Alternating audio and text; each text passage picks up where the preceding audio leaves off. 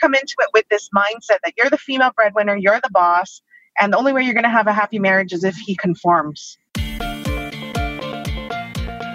Does talking about your money make you cringe? Are you tired of fighting about finances? Do you want to stop sabotaging your financial happiness? Then you are in the right place. Welcome to Breaking Money Silence, a podcast series aimed at helping all of us talk more openly about money. Your host, Kathleen Burns Kingsbury, is a wealth psychology expert who is doing what she does best speaking about taboo topics. International speaker, author, and founder of KBK Wealth Connection, Kathleen understands money and our relationship with it. Over the past decade, she has empowered thousands of people to break money silence at home and at work. Now, here is Kathleen. Today, we have a very special program for you at Breaking Money Silence. I actually was reading a research paper not that long ago on female breadwinners and really liked what I heard.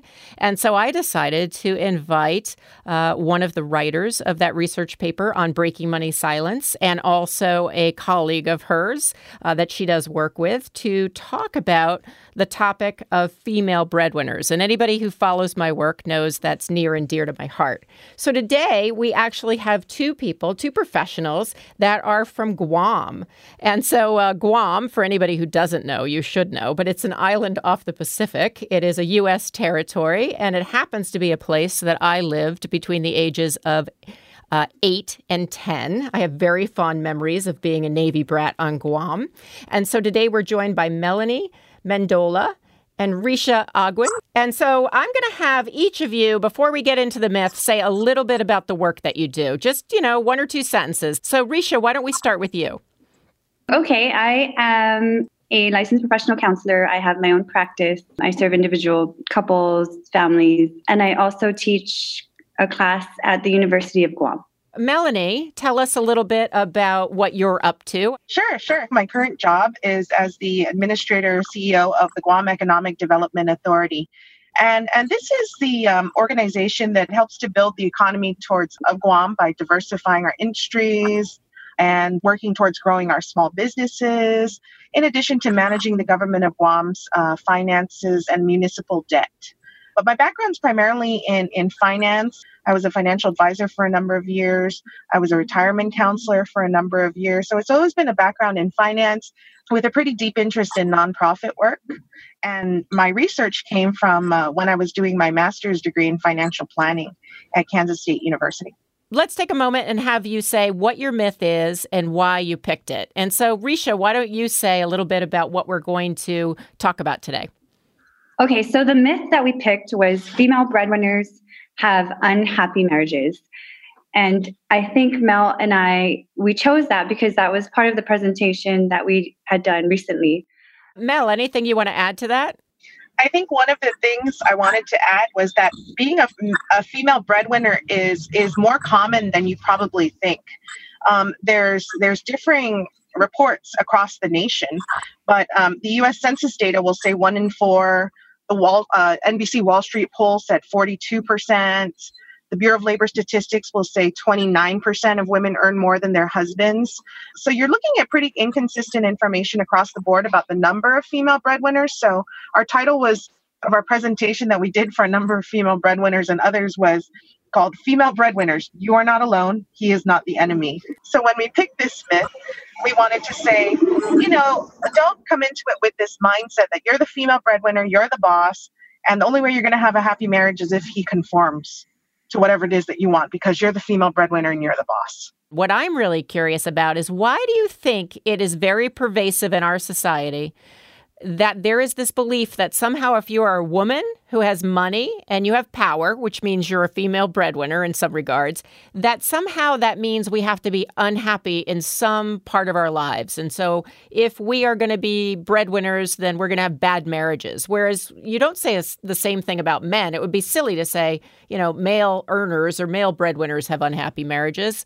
So why do you think it is that we have this stereotype that is uh, perpetuated? Um, it maybe talks to the research where we learn a lot of our money behaviors and our beliefs about money. Um, one of the number one factors contributing to that is our parents.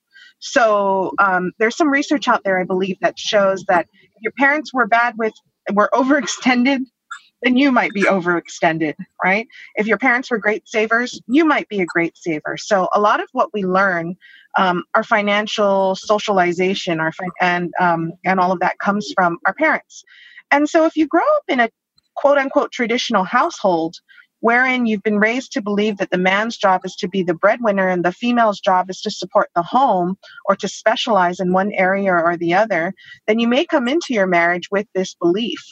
And then when your marriage doesn't kind of conform to that belief, then you think that, well, this isn't how it's supposed to be. And then it becomes a situation of unmet expectations and things that should be happening that aren't happening.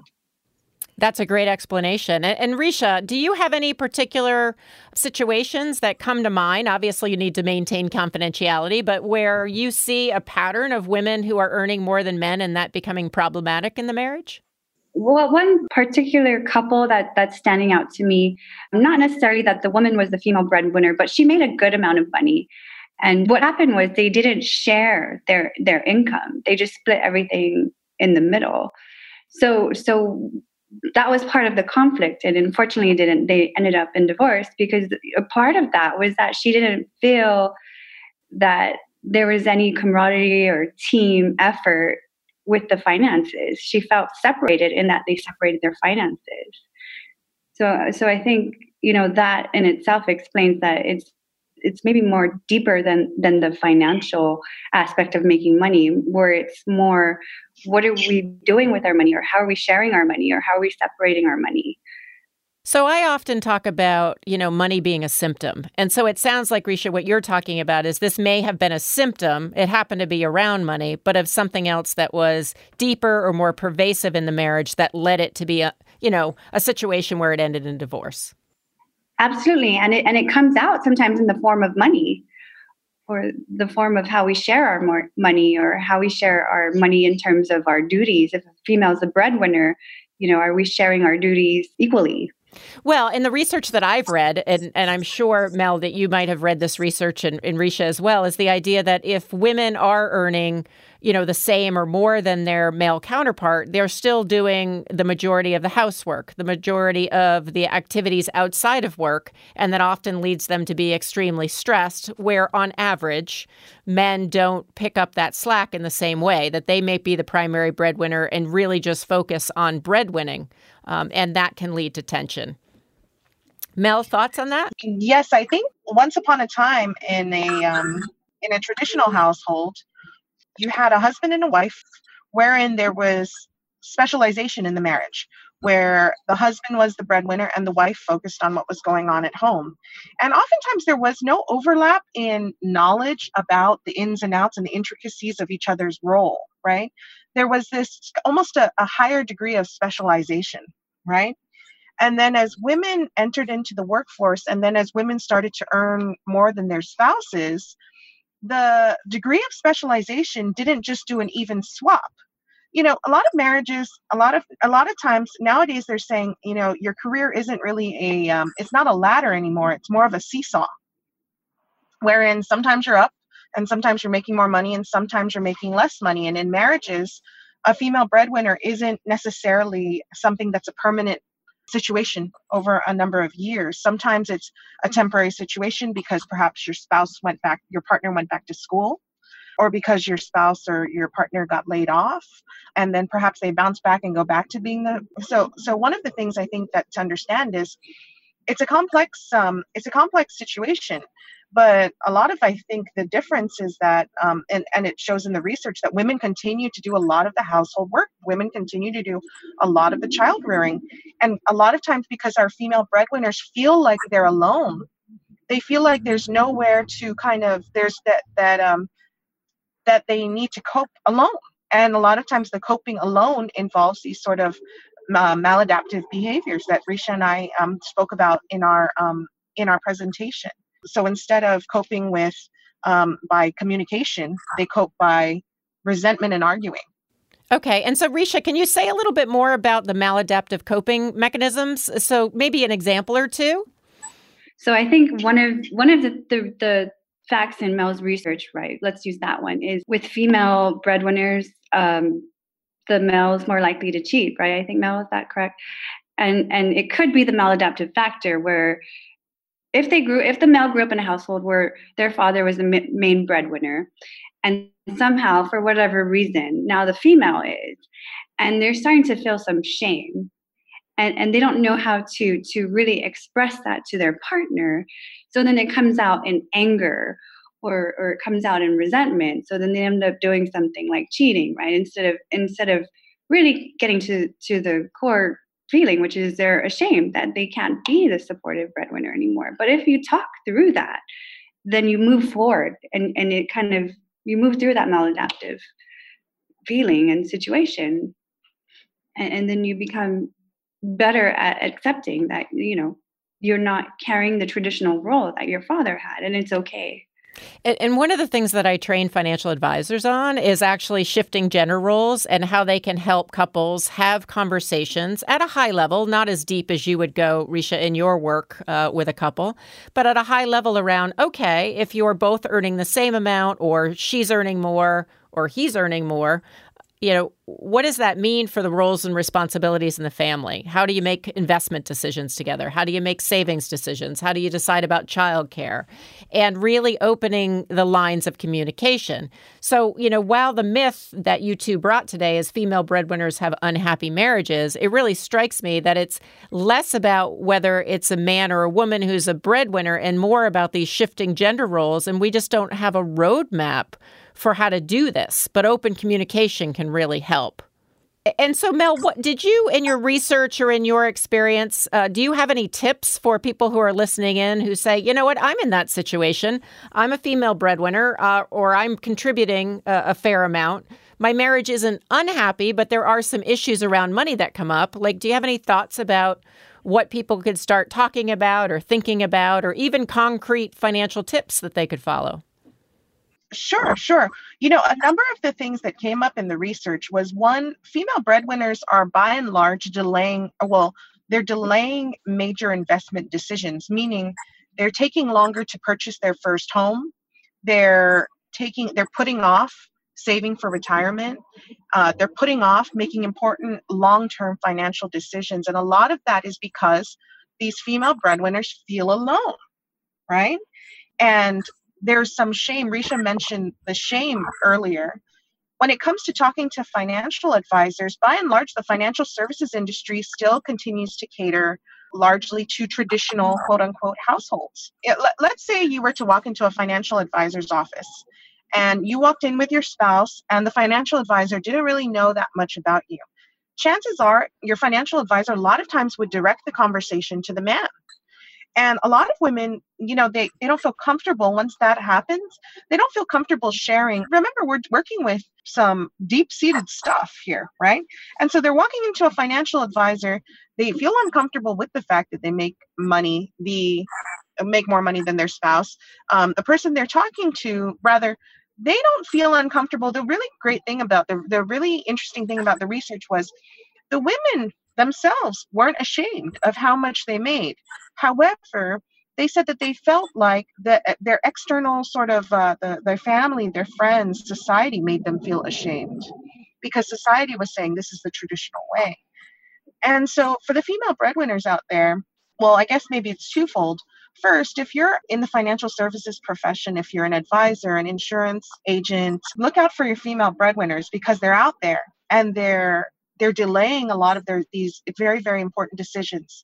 And some of that is because they feel like they have the weight on the world of the world on their shoulders. And some of that is because they're waiting for something to happen. They're waiting for a shift to take place and their husbands to magically make more money than them. And then their traditional life will begin right? Mm. so it could should be your job to wake them up to what is what is the financial reality of today right and then the second part of it is for our female breadwinners, know that this is becoming more and more common, number one.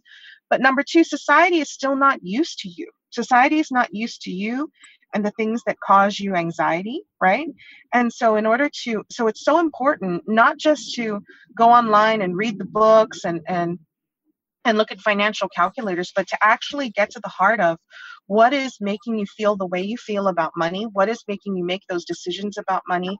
And how you can make um, how you can how you can do that to how, how you can make your life better by um, it's a, it's a it's going to be a one of a kind everybody almost needs a tailored solution for their situation you know? We're at the point where everything has to be bespoke. It cannot just be one size fits all I completely agree. I also think that what you're talking about is really meeting your client where they're at. And so I think it's twofold. I mean, I'm doing what I can do, and there's other women in the US at least who are really doing some training and some research around female breadwinners and how can we bring this message to financial advisors so they can be more helpful to all different types of couples. I mean, female breadwinners is just one type of, you know, couple. There's same-sex couples, there's couples where they, you know, share the finances completely. There's the seesaw marriage that you talked about. One is making more, one is making less, and that that varies through the lifetime. But really talking to advisors about how they can do a better job and, and really training them around these shifting gender roles and and at least opening their eyes to there might be some issues that are deeper than they're used to dealing with, but at least being aware that they may be there. I think second fold, and it's really interesting to me because I certainly occasionally have felt a little bit of ambivalence about being a female breadwinner, uh, or certain times where I thought, boy, I wish he'd do X, Y, and Z. And so I think as women, we need to learn to embrace our power and to become more comfortable with sometimes we are going to be the primary earner or we're going to be contributing a lot. And so it, it, it's really kind of a complicated myth that you brought um, and a juicy myth that you brought here to the show. Before we end, because time goes very quick on the show, but before we end, I'm wondering if the money myth is female breadwinners have unhappy marriages.